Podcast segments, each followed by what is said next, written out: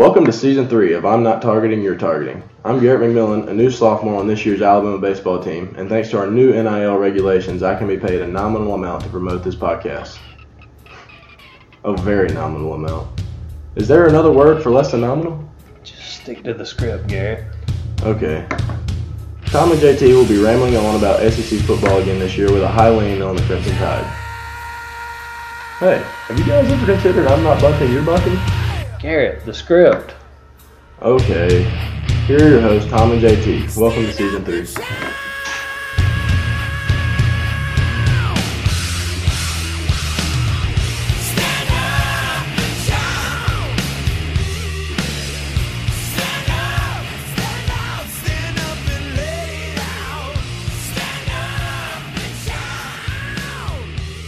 Welcome in to the latest episode of I'm Not Targeting, You're Targeting. This is Season 3, Episode 11. I'm half of your host team, JT, along with Tom Sims. Tom, are you there?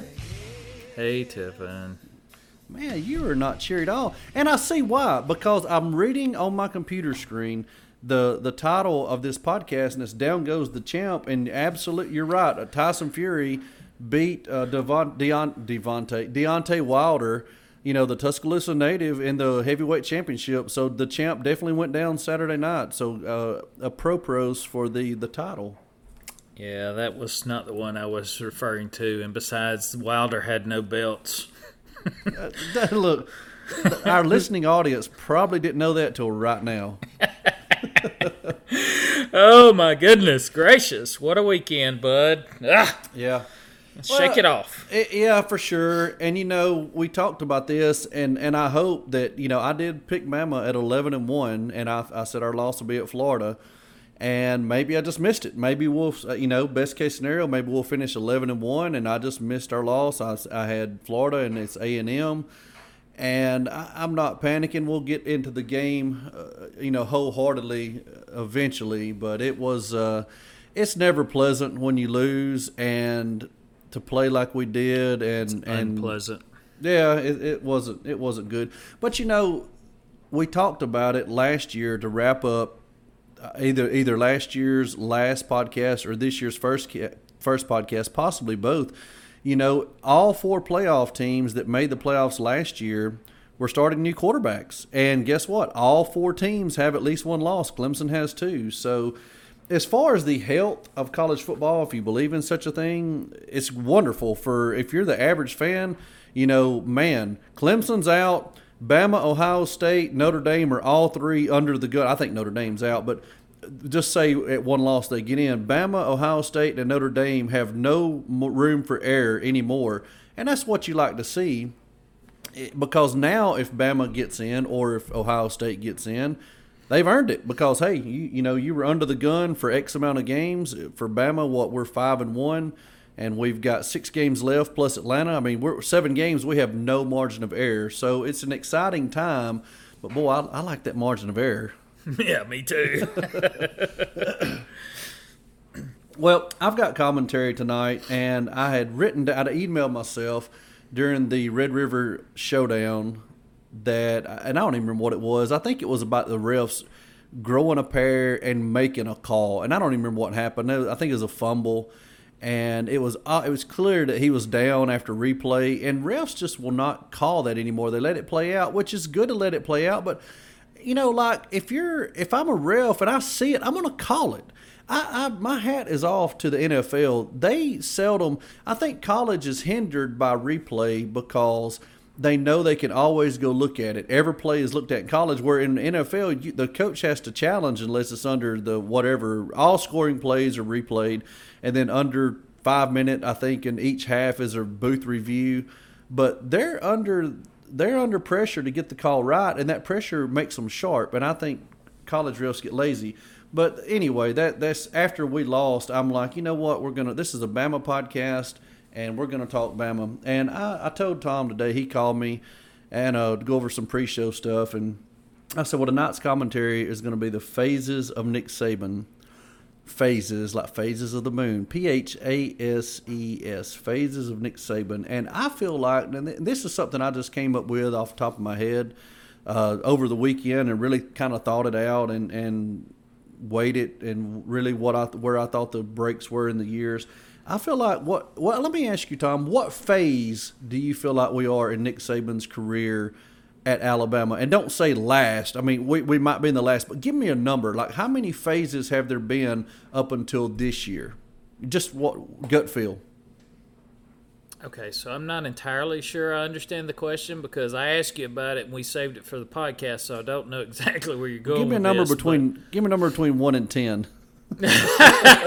So 10 is he's retired and 1 was 2007? Exactly, somewhere in between, and betwixt and between those. I got you. I will say 8. I feel like we're in phase 4 right now, and here's out of 10. No, I didn't say you had to go. I should have said a number between 1 and 5. Okay, sorry about that. Let's break into this. So this is flopping. Like, I really was proud of my work here, and it's already flopping. But I feel like we're in phase 4, and let's go over phase 1, 2, and 3.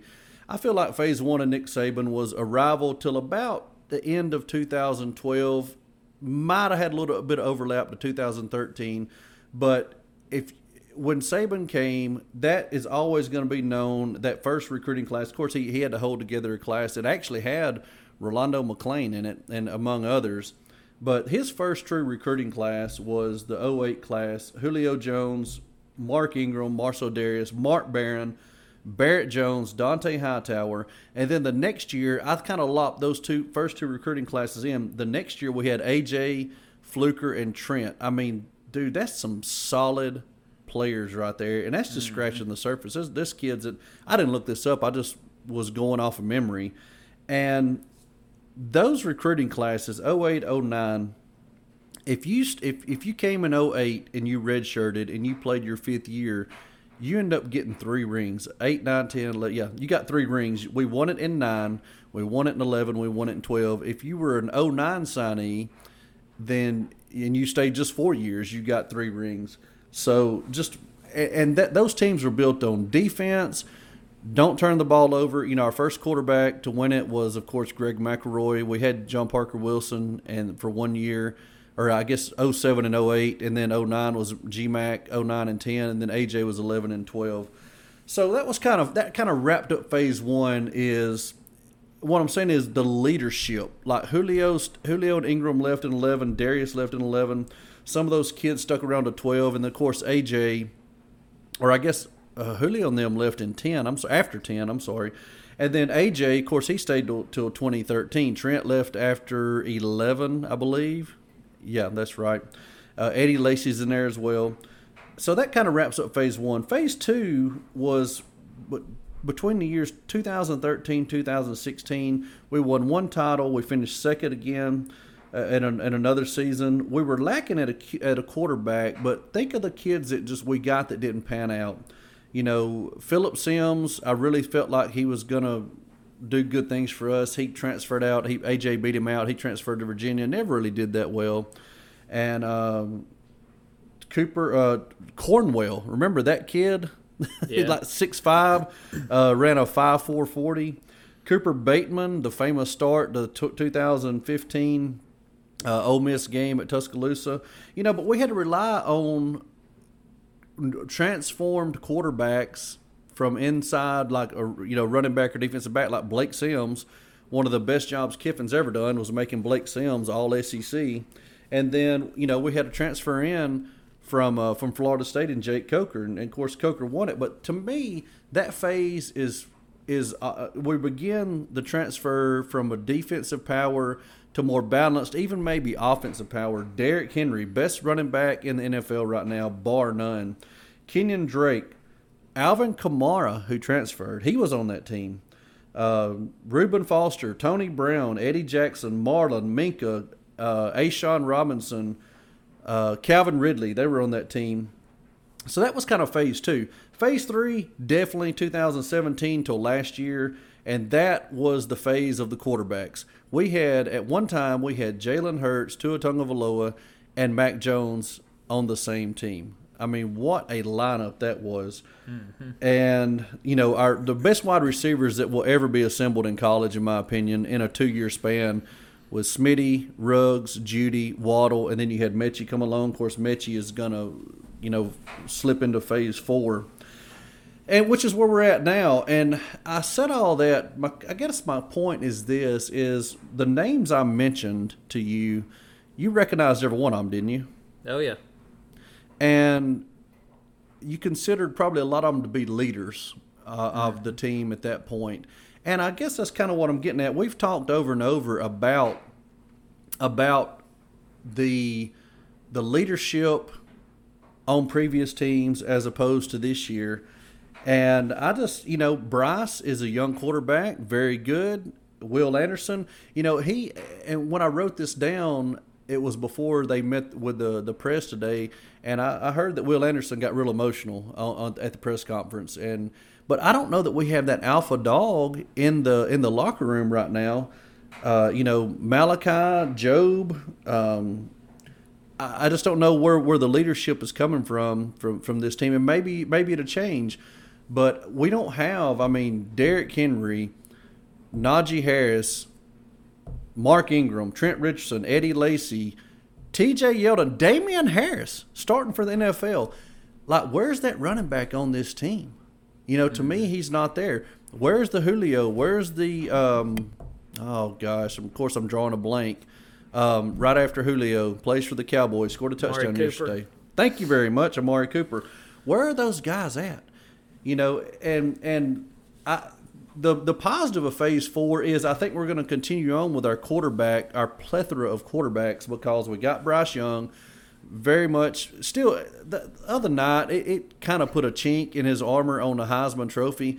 But let's be honest, if we run the table, which we are going to be favored in every game from here on out, if we run the table, get to Atlanta, and he outdeals whoever Georgia throws out there, Bennett or JT Daniels, he's going to be in New York. He might not win it, but he'll be in the final group at New York. But we also have a commitment for this year from Ty Simpson. We're heavy in, depending on who you listen to, on Arch Manning. So I really think we're going to continue on with the quarterback. And it shows to me, it shows how Nick Saban grew, because in 2009, he didn't have to have Bryce Young. He didn't have to have Mac Jones or Tua or Jahleel to win a national title. Heck, he didn't even have to have those guys in the 2015 title with Jake Coker.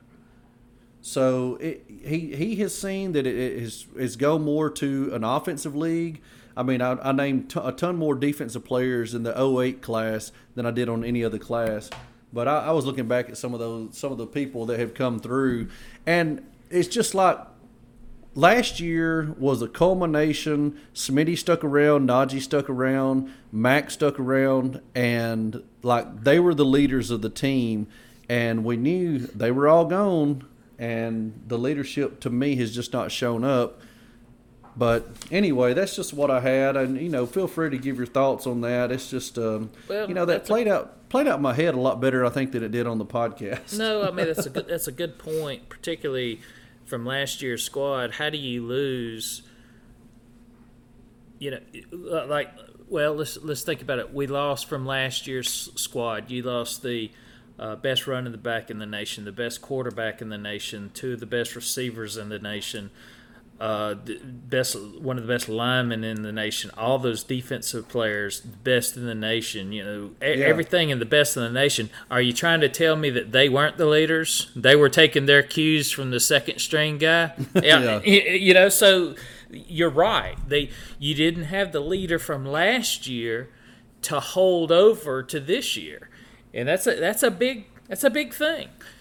And I think you also hit on what I think I'd mentioned in our preseason breakdown of Alabama football, when I started listing all the players from that recruiting class that normally are your leaders and your stars in this year's team, and we didn't know who they were. Yeah. And a lot of that was a product of how good those players were last year. It's hard to get on the field when you have an all-star cast like that last year. And so those players didn't get the experience. And it's not that all of them needed the experience, but a lot of times, you know, some players from this class don't play out very well, and you got players from earlier or later classes, and it's sort of a mixture. But last year's team boy, they were just some superstars, and they were all eligible to go to the draft, and you lost them all at once. So, yeah, I mean, it's definitely a good point.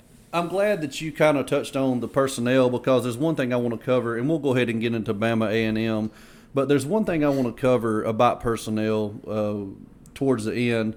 But, I don't know if I told you. I don't think I told you pre-show. But, my buddy Mitchell, who lives in South Alabama, he's coaching football in high school, and he's got a connection to an assistant coach on the Alabama staff. And I don't know how he pulled this off, but he has talked this guy into calling tonight, and that we can interview him on the podcast. But when he calls Colin here on the podcast? Yeah, he's going to call myself. So when he calls, I'm going to have to cut you off for a minute, and you'll still be able to listen. You just won't be able to communicate with me. Who is it? I can't tell you. I mean, and I think he's going to. I don't know. Let's when he calls, we'll have to just kind of break in. But let's go ahead and start with the Bama A&M recap. Yeah. To me, there are five things that happened in the game Saturday night that went against us. I got on Facebook right after the game. I'm like, I'll go ahead and take my medicine. And Topher, friend of the show, he's like, let's see what Bama fans come up with. We beat ourselves. And I'm like, I'm sure we do that. So I'm going to try not to do that. And I have decided to go with five things that look, the team that played the best won. 100% hands down. I didn't say the better team, but the team that played the best, they won other night. Oh, hey, hang on a second.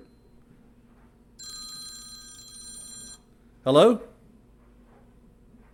Coach, you there? Hello? Hey, can you hear me? Hey, Coach. Hey, Jason Tiffin, welcome into I'm Not Targeting, You're Targeting. How you doing? I'm good. First off, it's great to be here. I was hoping to be able to get on your podcast one day. Just wish it was under different circumstances. Yeah. Hey, I appreciate you calling in. And I'm just going to call you Coach. We're not going to give your last name. Don't want you to get in trouble with Nick Saban. But, tough game. Tom and I have had to put Tom on hold at the moment. So, but he probably will text me a question, I wouldn't doubt, that I can ask you. But you got time to answer a couple of questions? Sure, fire away. All right. Well, we have a special guest with us today. He's an assistant coach at Alabama, like we said.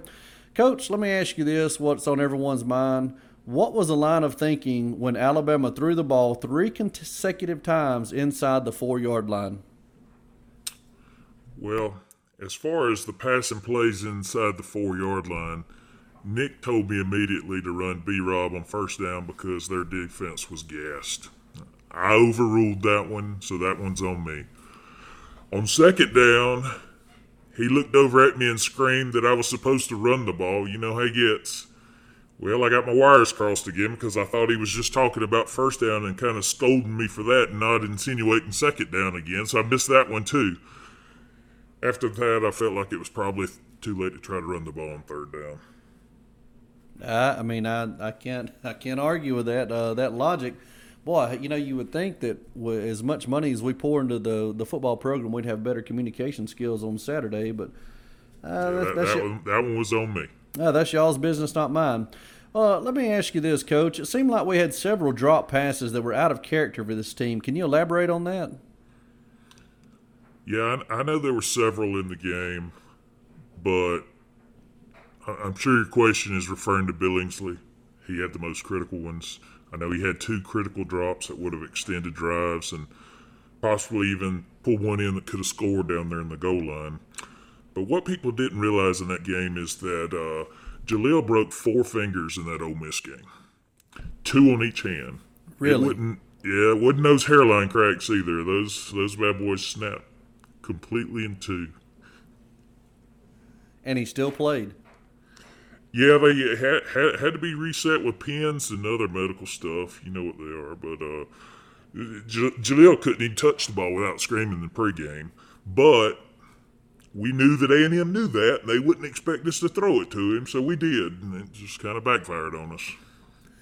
All right. Well, I don't know what kind of logic that is, and I did not expect you to throw a kid under the bus. But hey, let's move right along. Hey, my partner Tom has got a question for you, and we'll kind of wrap it up. I know you're a busy man, Coach. From Tom, what was the defensive game plan coming into this game? It seemed like A&M had the perfect strategy Saturday for everything that we called. Shit, that was Pete's thing. I'm sorry, I didn't mean to cuss there, but yeah. Now, Pete is not a cuss word, but carry on. Good one. You know, he saw a video of Lane playing wiffle ball last week, and all day Wednesday and Thursday they had a wiffle ball tournament. Nick was all-time pitcher. My team won. I think Pete could have done a little more than just organize a wiffle ball tournament. That's just me. I'm on the other side of the ball. So I'm just not going to get into that. Okay, well, Coach, hey, we got some wonderful information there. That will probably hit the Twitter machine later tonight, and I wouldn't be surprised to see that thing go viral on Feinbaum tomorrow. So, Coach, we're going to get out of here. I'm going to patch Tom back in. Hey, thanks for your time. Hey, thanks for having me. Be a goldfish. Be a goldfish. Did you hear it, Tom? Are you back? I'm back. I couldn't hear it. He just said, "Be a goldfish," and and I know what he's talking about. Did I bring that up on the podcast, or is that Ted Lasso?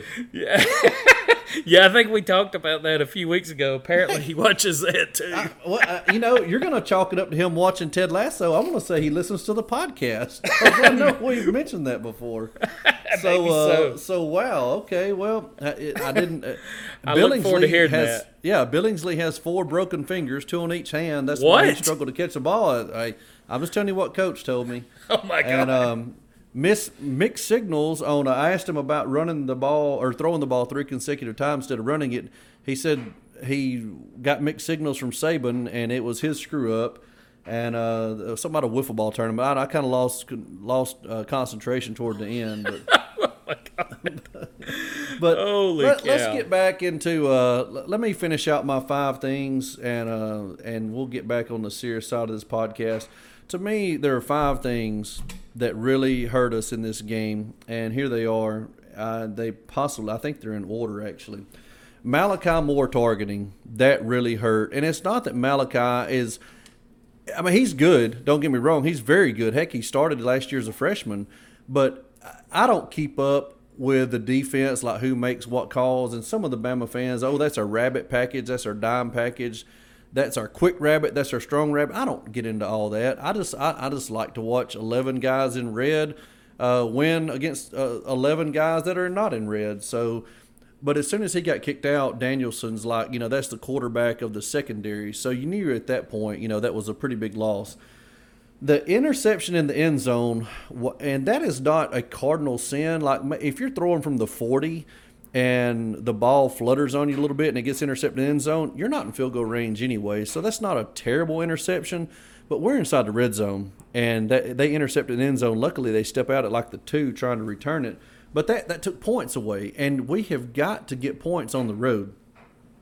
But the last 3 to me are the ones that just did us in. We block a punt, get a special teams touchdown. We cut it from 14-7, and we kick off. And for the love of Pete Golding, why do we not kick the thing out of the back of the end zone every single time? We kick it to A-Chain, who apparently should be playing for Auburn because he's the fastest kid in the conference right now. He's untouched.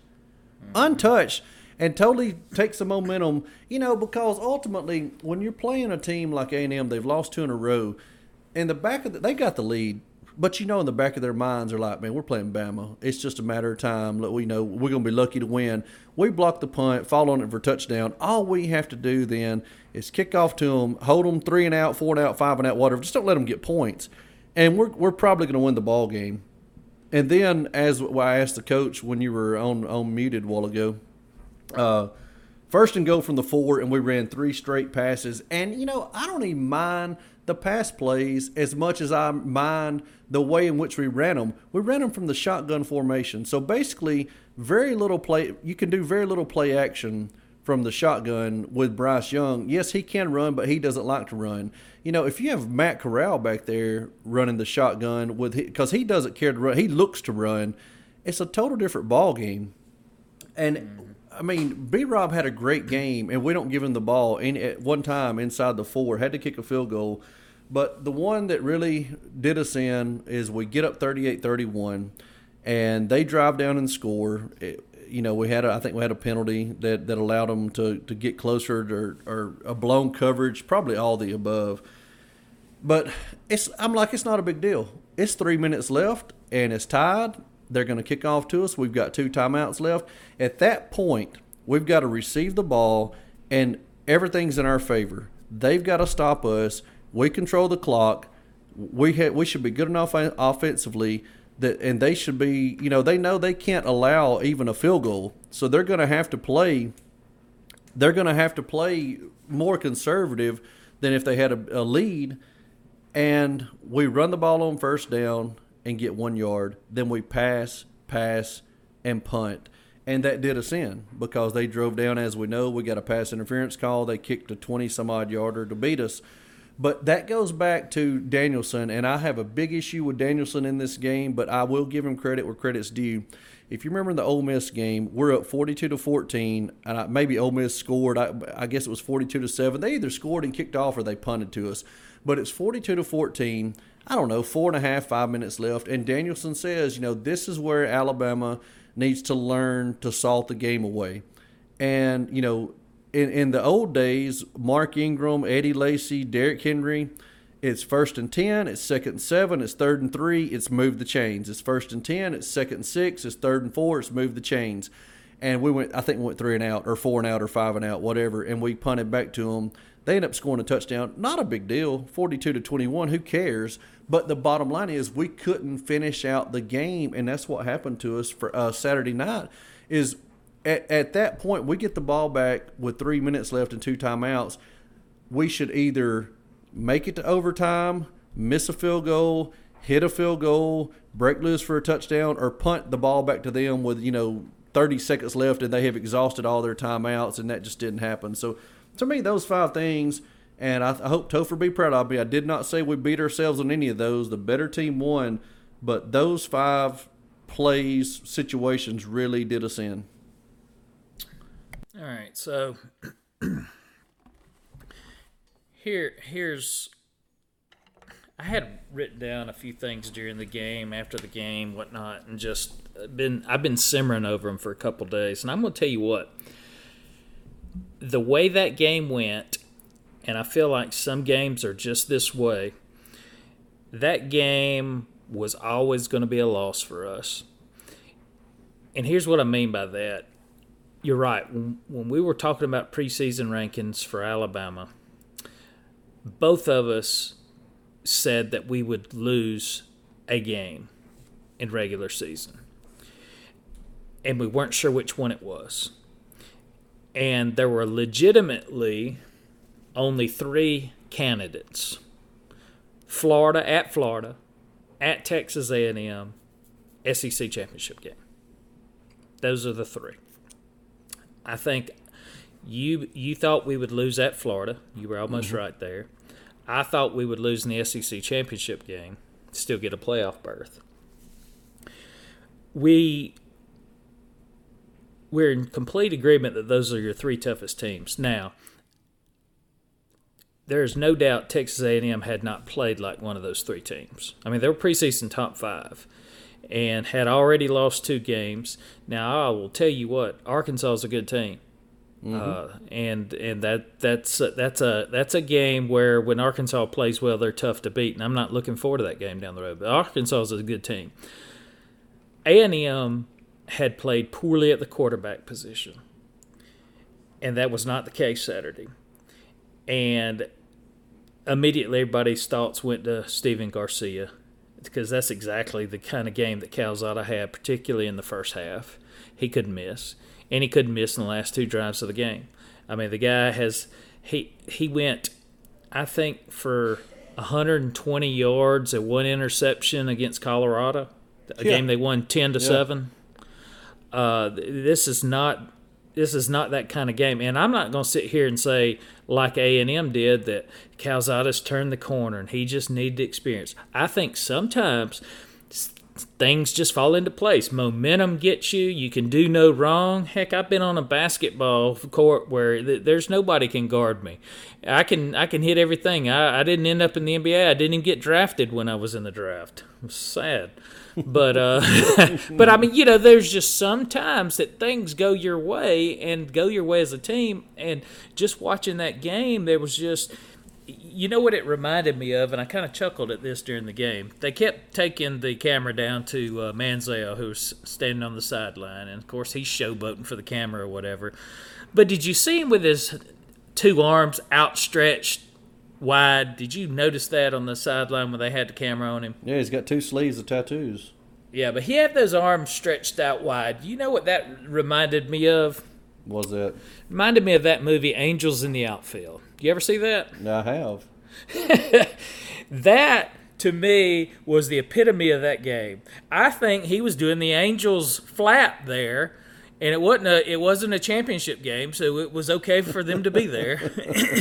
And it played that way all the way through. Like every pass that went up just went to the perfect spot. Guys falling down backwards, throwing it up, and he just throws a dart. I mean, it was just unbelievable.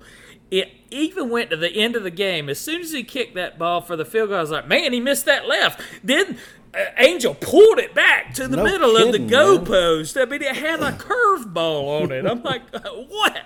What just happened there? But, you know, it's there are a few things else in that game that I was frustrated with. And one, I know if you've watched a game with me in the past, which you have, I have likely discussed this. And I was frustrated again with it. And as good as Saban is, he is the best who ever done it. And I feel absolutely like dog crap even second guessing him on something. But one thing that always frustrates the crap out of me is that he will not use timeouts at the end of the half. Yeah, we needed that. We were down 14. A&M had the ball there on their own 20, facing a second and 10 after they got stuffed on first down with a minute to go, and he just let it go. Yeah. I don't get it. You know, I don't get it if he was afraid that they would bust one and go up 31 or go up 21 points. I mean, you got to have more faith in your defense than that, right? I think so. Yeah.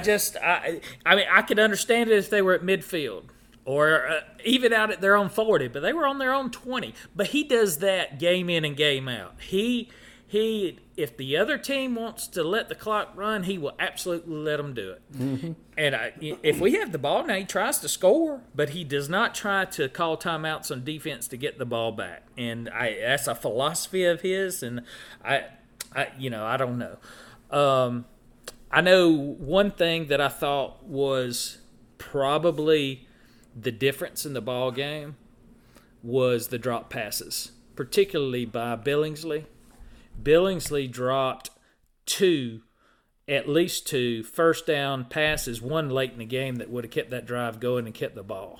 Yeah. Those are just right in his hands too. I don't think he had a catch. I think he got targeted. I looked at the stats Saturday and then hadn't looked back at them, but I think they threw it to him 3 or 4 times.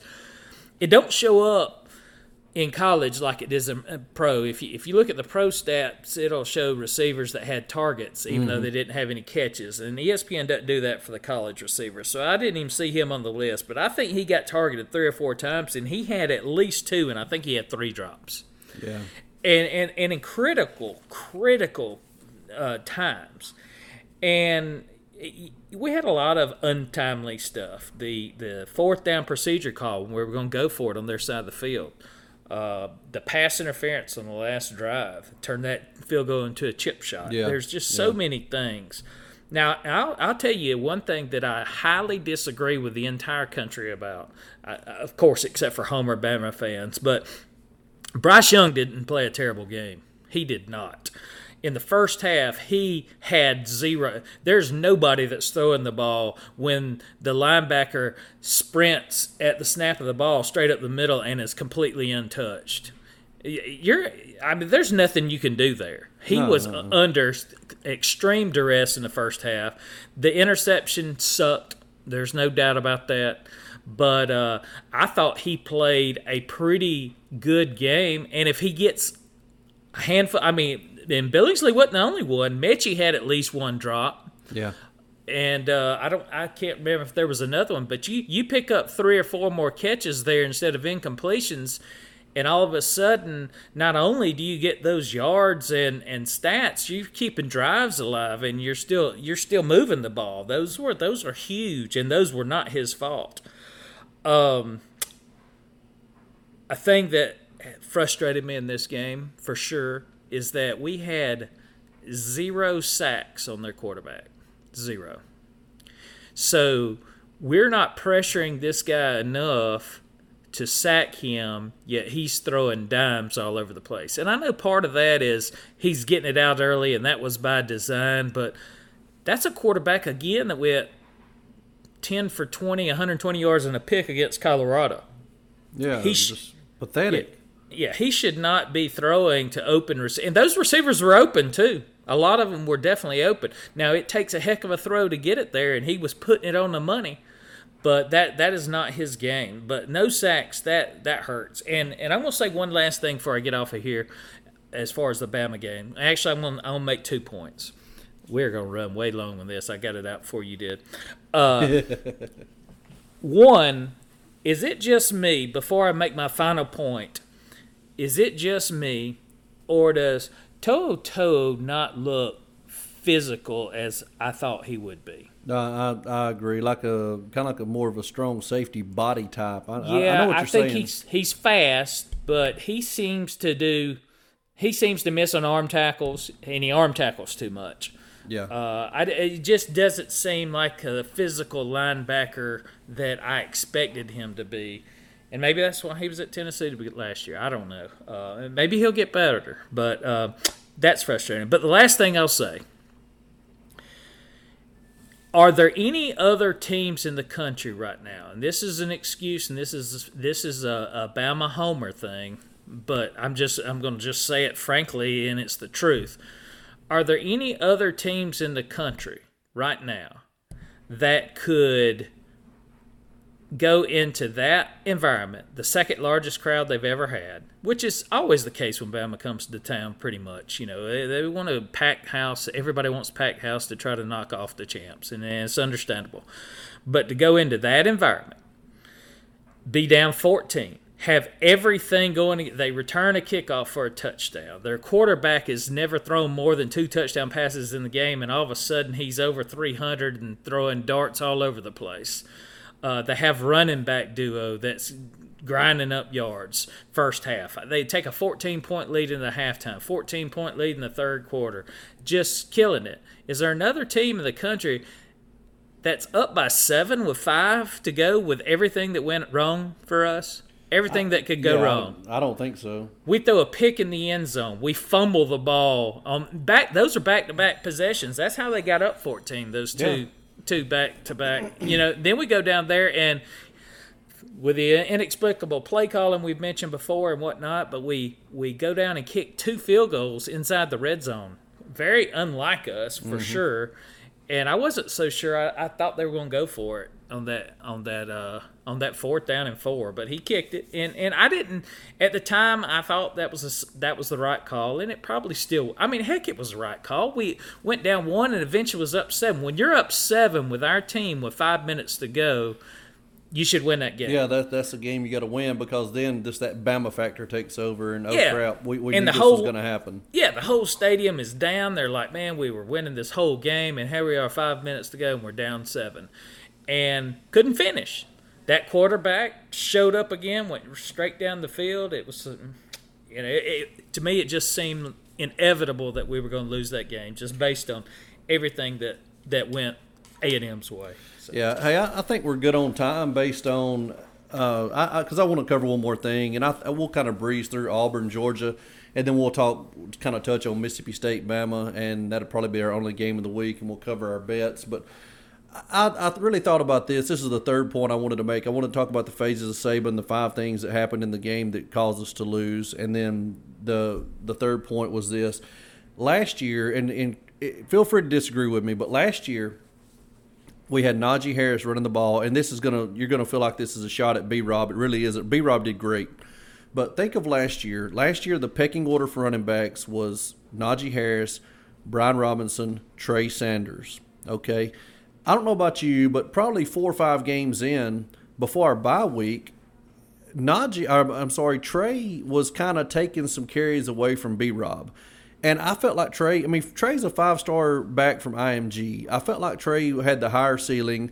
And I really felt like that toward the stretch run, when we hit Auburn, when we hit the SEC championship game, and then the playoffs, I thought the pecking order would be Najee, Trey Sanders, Brian Robinson. Did you feel that way? Yes, I did. Okay. Well, then we know what happened. Trey had a car wreck. And, you know, the call, I had no idea. The details are kind of sketchy. Then earlier this year, you know, it kind of came out, like Saban got a call and they said, hey, coach, one of your players in a car wreck and we think he's going to make it. Like, that's the voice coming on the other line of the phone. It's not, hey, he's got a broken leg. We think he's going to live. Right. So, I mean, it was a very serious car wreck. So now Trey Sanders is not anywhere near ready to play winning football, and it's obvious because he's not playing. So to me, I really felt like this time last year, the depth chart would be Trey Sanders 1, B-Rob 2, Jace McClellan 3, and Roydale Williams 4. Okay, but it turned out it was B-Rob 1, Jace 2, Trey 3, and Roydale 4. And now Jace tore his ACL. Well, Trey is out because he's just not ready. So really what we thought would be Trey Sanders 1, B-Rob 2. B-Rob is flipped into number 1. So think about how good Robinson did Saturday night. What if he was our number 2 back coming in fresh? You remember how Trent Richardson used to just chew teams up because Ingram – had worn the defense down, and Trent just comes and eats, Mm-hmm. So basically, in my opinion, from this time last year, 12 months ago, we felt like it would be Trey, B-Rob, Jace, Roydale, and we're starting who we thought would be number 2, he's starting, and who we thought would be number 4, he's second team. And that makes a big difference. But let's move on to congrats to A&M, congrats to Jimbo Fisher, to the winner goes the spoils, and we will see you in Tuscaloosa next year. But let's go to Auburn and Georgia. That game was wonderful, the 2:30 kickoff, and just Auburn getting smacked around. And one thing I thought about during this game, when you play Lane Kiffin, you on offense, you're like, we got to score. We've got to score every time we touch the ball because Lane is not going to punt much. He's going to score. So the pressure is on you offensively to score.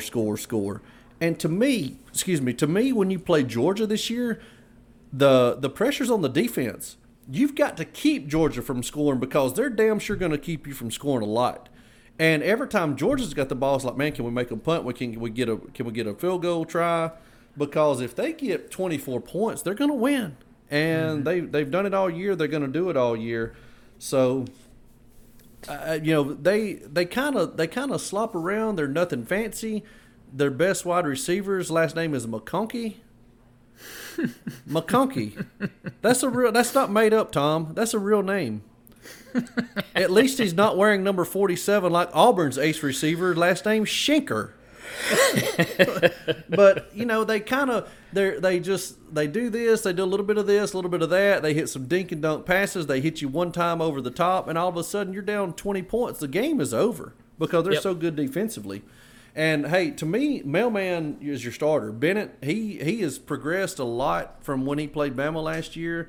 I don't know that you can count on JT Daniels. I mean, I think Tua Tagovailoa I think JT Daniels is jealous of how healthy Tua Tagovailoa is during the course of his season. So, I'm impressed by Georgia. And, Bo Nix going to Bo Nix. Did you know, and this is true story, did you know he called out the refs after the game? No, I didn't hear that. Did you not really? I got the quotes down. I was hoping you hadn't. He says to Nathan King of 247 Sports, the guy completely grabbed him. It's talking about a pass interference that was not called. Stuff like that we don't ever get called. It changes the game. If that had been them, they would have called it. And he says, I always feel like there are some questionable calls in big moments. The quarterback told AL.com's Tom Green. There were a few today. It's hard to make a play on the ball when they're that aggressive, but I guess the officials were letting them play today, and we should have been more aggressive. Freaking, you got to be kidding me, Tom. Bo effing Nix from Auburn complained about calls when that son of a bitch spiked the ball backwards last year and it got called an incomplete pass. End of rant. That was a good one. Yeah, I'm not going to spend a lot of time on Auburn, Georgia. I think we spent some time on it in the pregame last week, and there's no reason really to recap it because basically nailed it last week. It was Auburn. I think we either landed, or I did, landed on Auburn getting 6 or either 9 in the game. They ended up with 10. They did get one in the end zone. Boy, it took everything they could get to get that one touchdown, too. I think they scored on third down or maybe even fourth down. I forget what down it was, but it took a lot, and they had to bust one outside to get it in there. Mm-hmm. Yeah. But Georgia did it. I think when we left last week, I said 31-9 or 31-6, and what ended up 35-10. Yeah, something like that. Yeah, it was not a lot, Dad. I mean, they did what they were supposed to do. They did what we thought they would do, and yeah, I mean that's just it. The game went as expected. So, and I expect there to be more for each of those teams in the as expected manner. Neither of these teams are surprising to me. I think they are what we thought they were. Yeah, I agree. 34-10 was a Georgia-Auburn score. So, and Georgia just, I mean, they scored every quarter. 3, 14, 7, and 10. So, they're very good. They're the best team in the country. They deserve their number 1 ranking. You know, some joker in the AP voted us 9. No, I saw one voted us 12. Did he really? Well, yeah. I didn't get far enough down, I don't guess. I mean, that's fine. If you want to throw dirt on us, hey, throw dirt on us. But you're telling me you really think we lose to Oklahoma? You really think we lose to Cincinnati? Mm-hmm. I don't think we lose to Iowa. I'm sorry. I don't buy it. But anyway. The one that had us 12 had A&M 11. He's a big believer in the old head-to-head. Yeah, well, you would think that because I was hoping you'd say that. But he also has Ohio State ahead of Oregon. Oh, nice. Yeah, he's a good voter. Yeah, he knows his stuff. All right, let's move on to game of the week, and we're just going to go Bama at Mississippi State. I'll take this one. Yeah, go ahead. I don't have a lot on it, but I expect Alabama to rebound in a big way here. And yes, this is the same Mississippi State team that beat Texas A&M in Texas A&M. Yes, I realize that, and Vegas realizes that. That was not lost on them. They didn't have that in their scorecards get mixed up, and the people making the lines didn't realize that game happened. They all know it happened. This game opened up as a 21-point Alabama favorite. Alabama will take it out on Mississippi State on Saturday. I know this is a hometown game for you guys in Red Bay, but I expect Bama big in this game. And you mentioned it earlier, and I'll mention it again. Alabama's only went undefeated twice from wire to wire to win a national championship. And I'm not saying we're going to win a national championship. I've been saying for weeks I thought that Georgia is a very, very scary team. I had Georgia picked to win the SEC. That defense just looks nasty. But we're not out of it.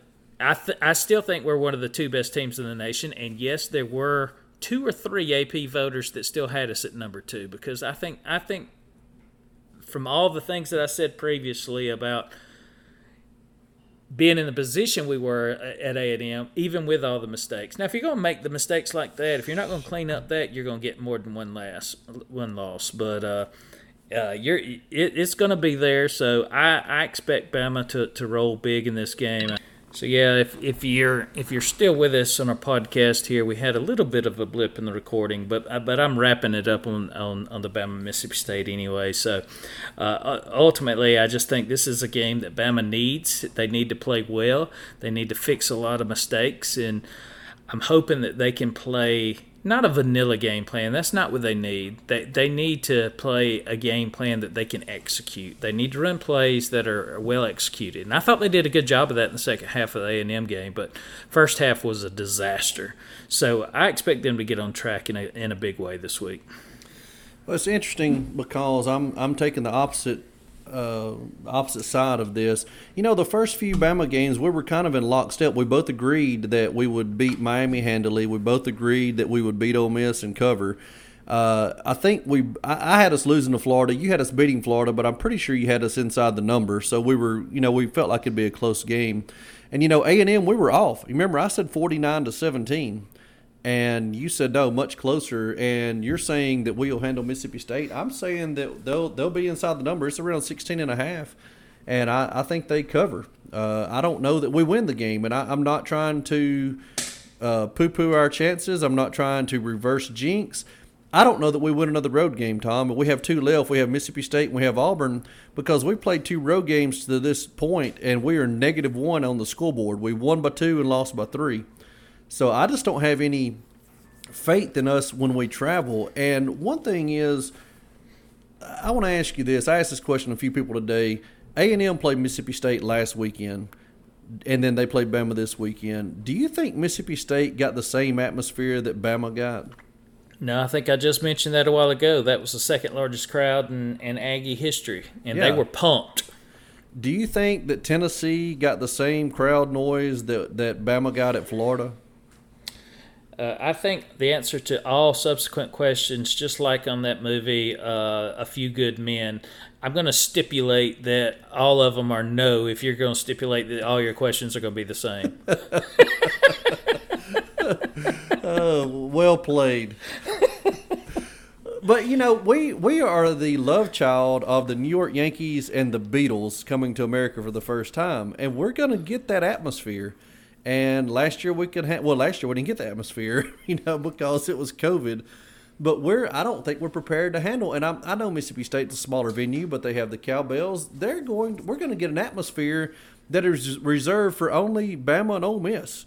And I just don't know. I hope you're right. I hope that we dominate them. I hope it's 35-7, 45-10, whatever. I'll take whatever score we can get on that type. But I'm gonna say Bama 35-27. I think they stay inside the number, and I think they have 400 yards passing on us. Good gracious, Texas A&M's offensive line is weak as pup piss, and like I said, we didn't get a sack.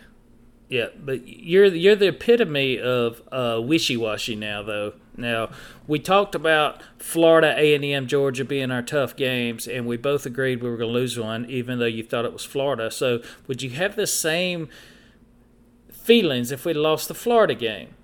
You flip-flop from saying, yeah, we were going to lose that one, and it was going to be the thing to get us over the hump, and we lost a different game, and now you're just throwing us under the bus. I don't like your angle here. I'm just saying it out loud. I want to go on record. I don't like your angle. Well, I take umbrage with your dislike.